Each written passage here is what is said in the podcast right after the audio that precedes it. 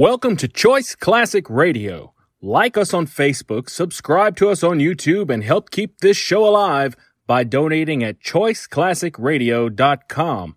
For more of your favorite old time radio shows, join us on our companion podcast, Choice Classic Radio Detectives, where we bring to you tales from the greatest detective shows the golden age of radio had to offer.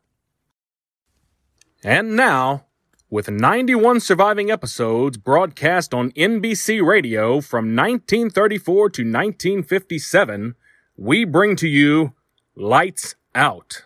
Tonight is the fourth anniversary of Lights Out. After four years of fantasy and imagination, chills and thrills, Lights Out celebrates by bringing to the microphone the internationally known actor whose name has become synonymous with the unusual and fantastic. The National Broadcasting Company takes pleasure in presenting Boris Karloff in the first of a special series of Lights Out broadcasts. Lights out, everybody.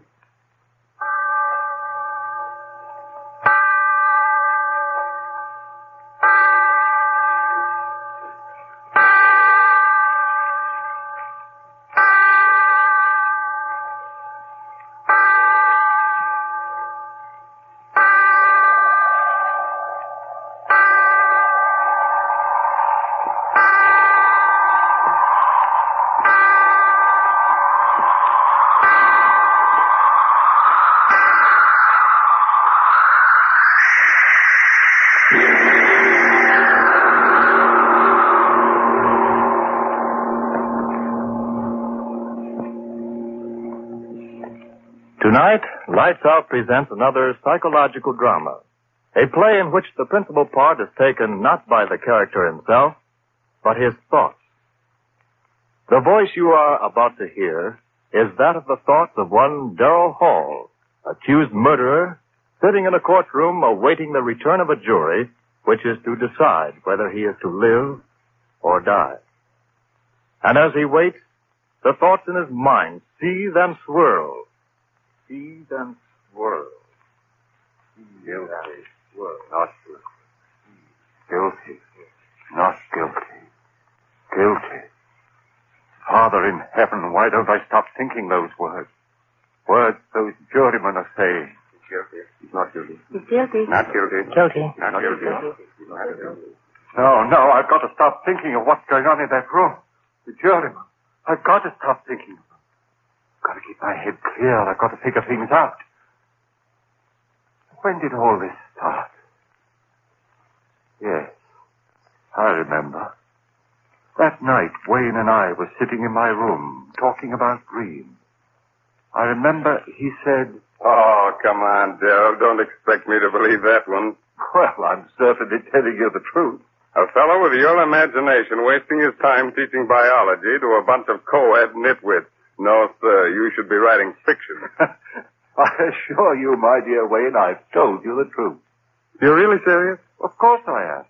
You actually mean that in all your life you've never had a dream? Never. Not even when you were a child? To my knowledge, I've never had a dream in all my life. Well, how do you like that? I like it very well. I close my eyes, oblivion, and then I wake up. No nightmare hangovers for me, Peg. now, uh, now, wait a minute, Darrell. Let me get this straight. You mean you've never even had a dream after, uh, you know, eating a Welsh rarebit at midnight or surrounding a dozen green apples or anything like that? Believe me, Wayne, I've never had a dream of any shape, form, or description in all my life. A dream to me is just a word. Something that happens to other people, but not to me. But everyone must dream. Well, perhaps. But it just so happens that my subconscious doesn't work that way. I tell you again, I have never dreamt. Well, what do you know about that? Just unbelievable, I tell you, unbelievable. Yes, that's what he said. Unbelievable. It was unbelievable that I'd never dreamt. Then after a while he went away and left me there. It was early evening. But I remember that somehow, strangely, I was very tired. I sat down in the easy chair. Oh, I was so tired. I closed my eyes. I slept. And then, then it happened. A strange murmuring in my head. Yes. That's how it started. A murmuring as if in warning. And then in, in the darkness around me, strange faces lifting and falling. White faces, faces without hope, their eyes full of horror, their white, bloodless lips pleading wordlessly in a way that made the heart in me cry out in pity. And suddenly, I knew I was asleep and dreaming. Yes, dreaming for the first time in my life. And these faces I was seeing were things out of a dream. And even as I knew that, the dream was gone. Blackness. And yet I knew that I was still asleep. And I had a terrible feeling of foreboding, of a horror to come in that dream. What? How? I didn't know. But I wanted to stop sleeping. I wanted to open my eyes quickly before. And then I saw her moving slowly toward me out of the darkness that was my dream. At first, a white, wraith-like thing. And then I saw it was a woman. Yes, the body of a woman, but the face. Father in heaven, that face. Gross, unclean, thick, bestial brows, wrinkles of venery, the lecherous writhing of thin crimson lips that lifted from teeth, bright and pointed, flecked with blood. Yes, a glorious body, and a face from hell. Closer, closer to me. And then she spoke one word. You. Yes, that's what she said. Kill. And as she said it, she moved closer. Her hands went out, her eyes. In my dream, I screamed. I awoke. I remember, just at that second, the clock on the mantel began striking. Five, six, seven. Thankfully, I counted each chime, since the hearing of it meant that I was awake, awake out of the horror of that dream. When the clock had stopped chiming, I sat there. My one thought was, if this be dreaming, let me never dream again. I heard a sound. What was that? I sat still, afraid to move. And then I laughed. It was my own heart. My own heart still pounding with fright at what I'd seen in my first dream. Oh, why do I sit here thinking of what has been? The jury in there. They've got to hang me. Free him.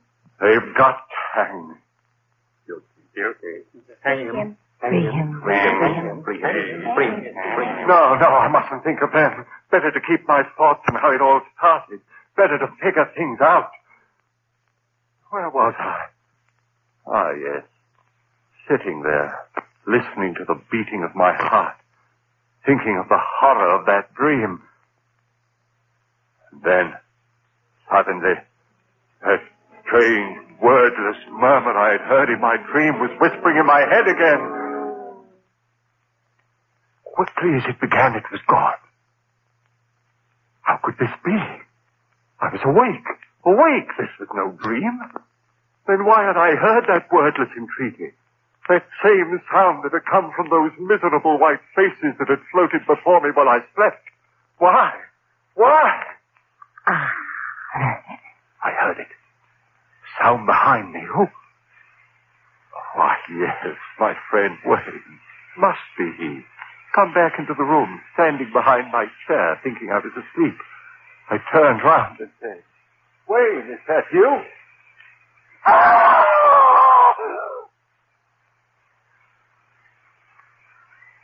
Yes. I screamed.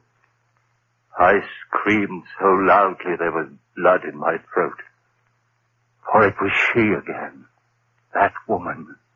That woman out of my dream. But this wasn't a dream. She was standing there, I tell you. She was standing there close to me, looking at me. And those lips out of hell said that one word. You. I jumped to my feet. No one in the room, no one, I tell you. I was standing there, my head reeling. Who was she? Where did she come from? But there was no one in the room. Had there been anyone there? I didn't sleep that night. But by morning, yes, by morning I had it all figured out. Two dreams. That's what it had been, and the second had been more vivid than the first. Why, of course. I'd never dreamed before, so of course my first dreams would seem reality. How easy it was to quiet the unrest in my mind. Easy to make oneself believe what one wants to believe. And yet, some measure of uncertainty remained with me. And Mary saw it in my face when I had dinner with her that night.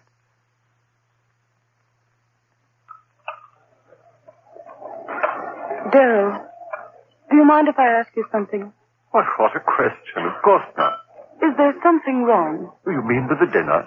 Well, you know this is my favorite restaurant. With you, dear? Has something gone wrong at the university? Why do you ask that?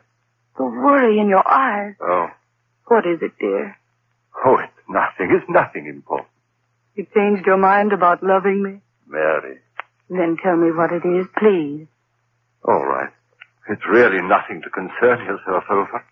Just a, a dream. Dream? Daryl, you dreamed. Yes.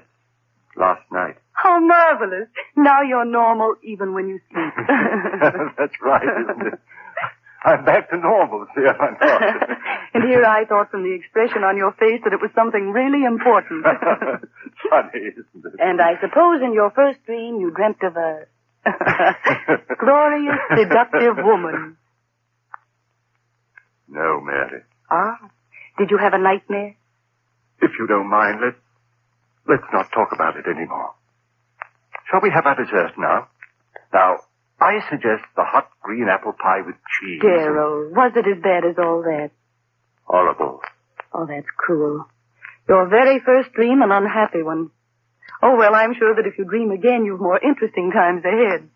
Oh, Daryl, look at the time. A minute to seven, and we promised the Armstrongs we'd pick them up at 7.15. Daryl, what is it? Your face. Do you hear it? Hear what? You do hear it, don't you? The voices. Voices? Daryl, what are you talking about? Why, the people in this restaurant are most well behaved. Gone. Just the way it was before. Daryl, please, if this is a joke, please tell it to me. Daryl, what is it? What are you staring at? What's behind my chair? What's there, Daryl? Tell me what you see. Daryl, the table. Why did you throw over the table? Daryl, what is it? What is it? Why did you scream like that? What's the matter with you, Daryl? Yes. She wanted to know why I had done it. Screamed, thrown over the table. They all wanted to know. But how could I tell them? Tell them of her, standing behind Mary's chair, that thing of degradation, and those lips saying, kill. I went home. Mary thought I was overworked. Oh, no, darling, you've been working so hard. Go home and rest, dear. That's all you need, rest. Rest, rest. What good was rest? I had to reason things out. All my life I'd lived with reason, and now this. This horror. I had to know all about it. Now I was certain it was no dream. What I had seen there in the restaurant had been no thing of sleep. Hallucination. Yes, that was it. I had been working hard. Too much work was the answer, and rest would cure that. Yes, indeed. And so I rested through the next day. It was quite dark when I awoke. The phone rang. It was Mary calling to find out how I felt. Are you sure you're all right, Daryl? Why, yes, Mary, yes, I'm fine, thank you. You sound all right. Your advice was good, dear. Apparently rest was just what I needed. Then go along back to bed. I'll talk to you tomorrow. All right, dearest. Thanks for calling. Goodbye, Daryl. Sleep well tonight. I hung up the receiver. And then the clock on the mantel behind me began striking. Always at seven. Always at seven. Always at seven. Yes, that was true. Each time it had been seven when it had happened. And then, with the last chime of the clock, I realized it was seven again. Seven. Would I see her again? I stood there, back against the wall, waiting. So quiet, I could hear the clock ticking away the seconds. Would it happen again, this hallucination of mine? I waited. I heard no pitiful murmur of voices. Just quiet. So dark in the room. I could see the shadowy emptiness of a chair near the other wall. And then the chair was no longer empty. There was someone in it. I said, Who's there? Answer me. Who's there? No answer. A strange darkness in the room.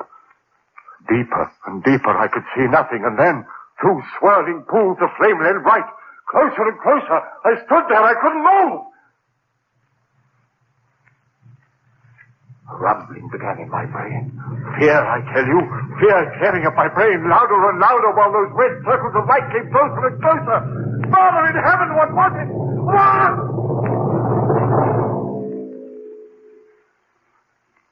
And then I knew. It was her eyes. Her eyes burning close into mine, into the brain of me, pounding one thought into me. Kill, kill, kill, kill. Why did she say that? Why? Kill whom? Why should I kill? Why should I kill? If I had known then.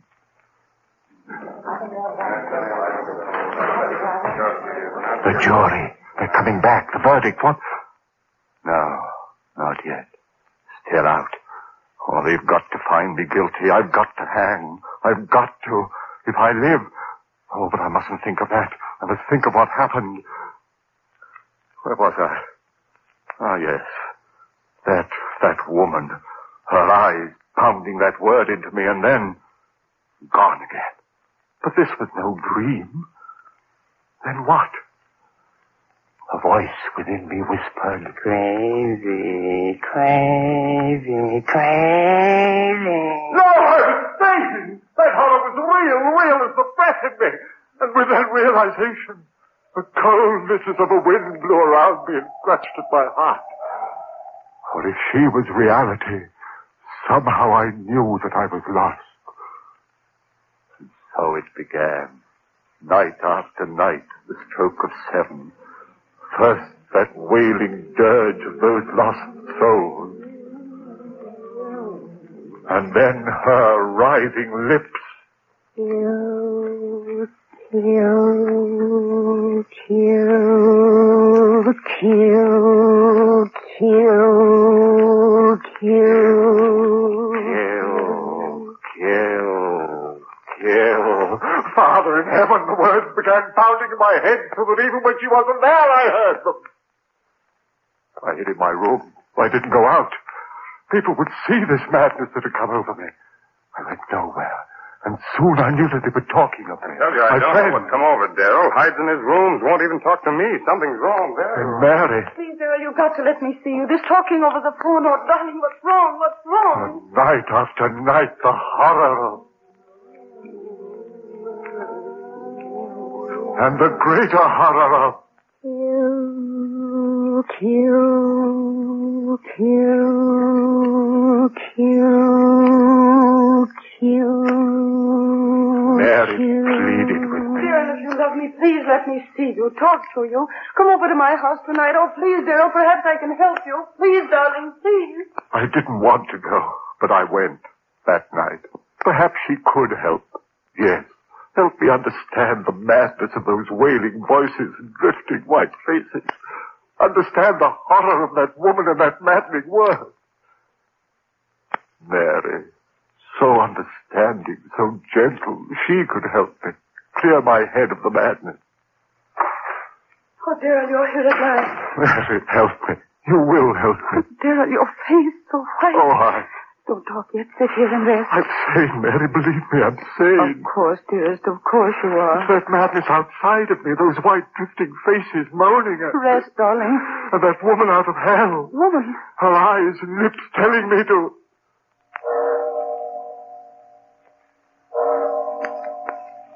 The time. The time. What time is it? At seven. Daryl, what is it?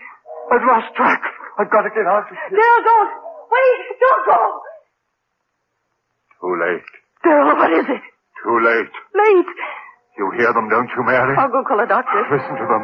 Their voices are so loud tonight. Listen, Mary. Daryl, don't. There's no one here. You hear them? You must hear them. What are they saying? Louder and louder, trying to tell me something. What are you saying, you out there? What are you telling me? Daryl, stop. They're gone. Faces, voices, gone. She'll be Oh, here. Daryl, please, you're frightening me. Kill, kill, kill, You hear her, Mary? You hear her? No, no, Daryl, please.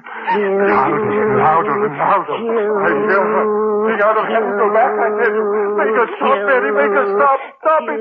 She devil, you. What do you want of me? Stop it. Stop it. I can't stand anymore. kill, kill, kill, kill, kill. Yes. Yes. Yes. Go away. Go away. I'll kill. I'll kill. I'll kill. Daryl, don't. Oh, my neck. Choking me. No. Kill. Kill. Kill. Kill. Mary. Mary!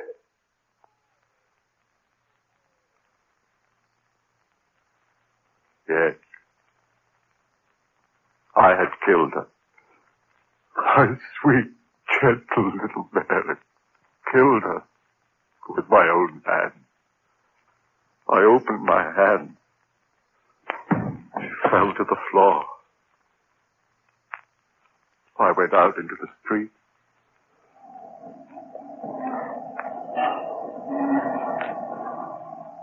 People all round me, hurrying. I was in no hurry. What that woman had wanted, I had done. I had killed. I walked all night. It didn't matter where. And in the morning, I found myself on the campus of the school, before the very building in which a class was waiting for my lecture. I went in. I walked up on the platform and looked down into their faces. I said to them, Ladies and gentlemen, my lecture for today will be on the subject of the selective factor in the evolutionary. I stopped. A murmur in the air. Those voices again. But it was broad daylight. I'd never heard those voices in daylight before. What did they want of me? What were they saying? There was a strangeness in their pitiful voices. Yes, like, yes, like a dirge, a dirge of tears and sorrow for someone. For me, yes, for me. And then, her voice, laughing, laughing, triumphant. Then I understood. For the first time I understood everything. She had triumphed over me. That was why those lost souls were wailing a dirge over me. I was hers. Hers forever. I turned and ran out of there like a madman. Ran, ran, and as I ran, those voices of the damned were talking to me. As we are doomed No. who murder are doomed. We listen to her and No. now you are one of No. us. Those who murder No peace through all eternity. No. Rest for those who murder. Through all eternity. Covered with my ears with my hands, I ran. No use. I heard them. I heard them. Only one hope for you, man. One hope. Expiate your crime. On the gallows. Pay for what you have done. On the gallows, and you shall have One hope, man, one hope.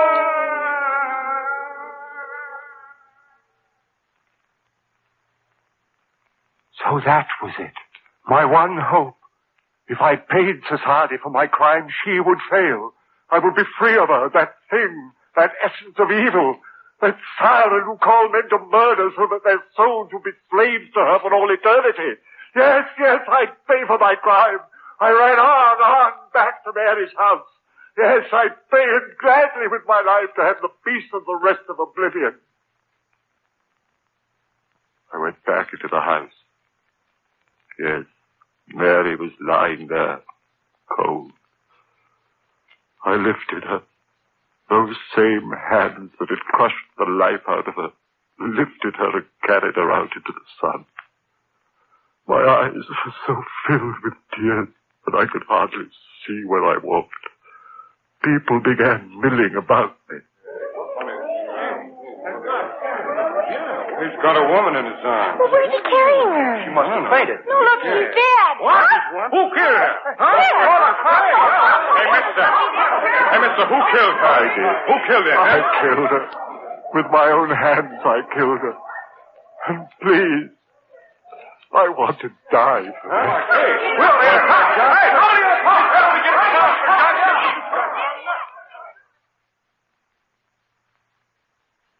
And then the trial. My friends, they wanted to save me. Clever eternities, sanity commissions, and twists of the law. But I wanted to die. I tell you, I had to die. If they set me free, if I lived and died as most men die, the death they call a natural one, then she would have me. No, no. I want to hang but a neck until dead. I want that noose around my neck. The trap beneath my feet, the jailer pulls the switch. My feet dancing in air. The noose strangling me as my hands strangle Mary. Pay for my crime and I'll be free. Free of that horror with the writhing lips and blood-stained teeth.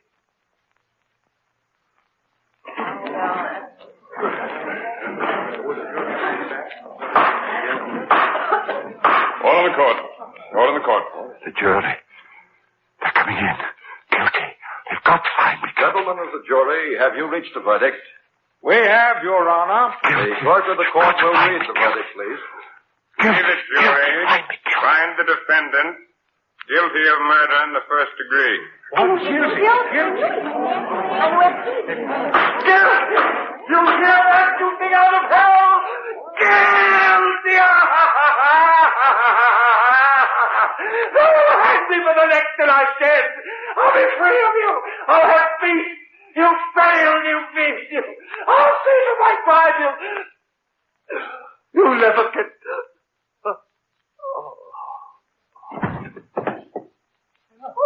What's he? He's fainted. Hey, stand back, everybody. Doctor, doctor, doctor, right this way, doctor. Ambulance, call an ambulance. Stand back, please.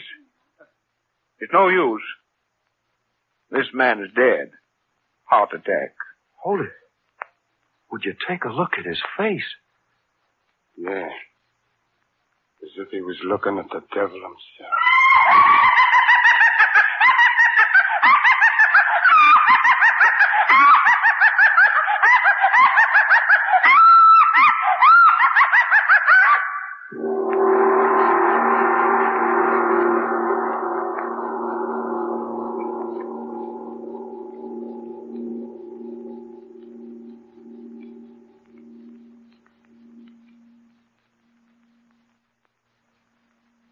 Ladies and gentlemen, you have just heard the first play in a special series commemorating the fourth anniversary of Lights Out and starring Boris Karloff. Next week, Mr. Karloff will appear in another new air drama by Arch Oboler, a play suggested by the Sibelius musical composition, Valse Triste. It is a story of death and a revenge beyond death. Listen to Lights Out with Boris Karloff.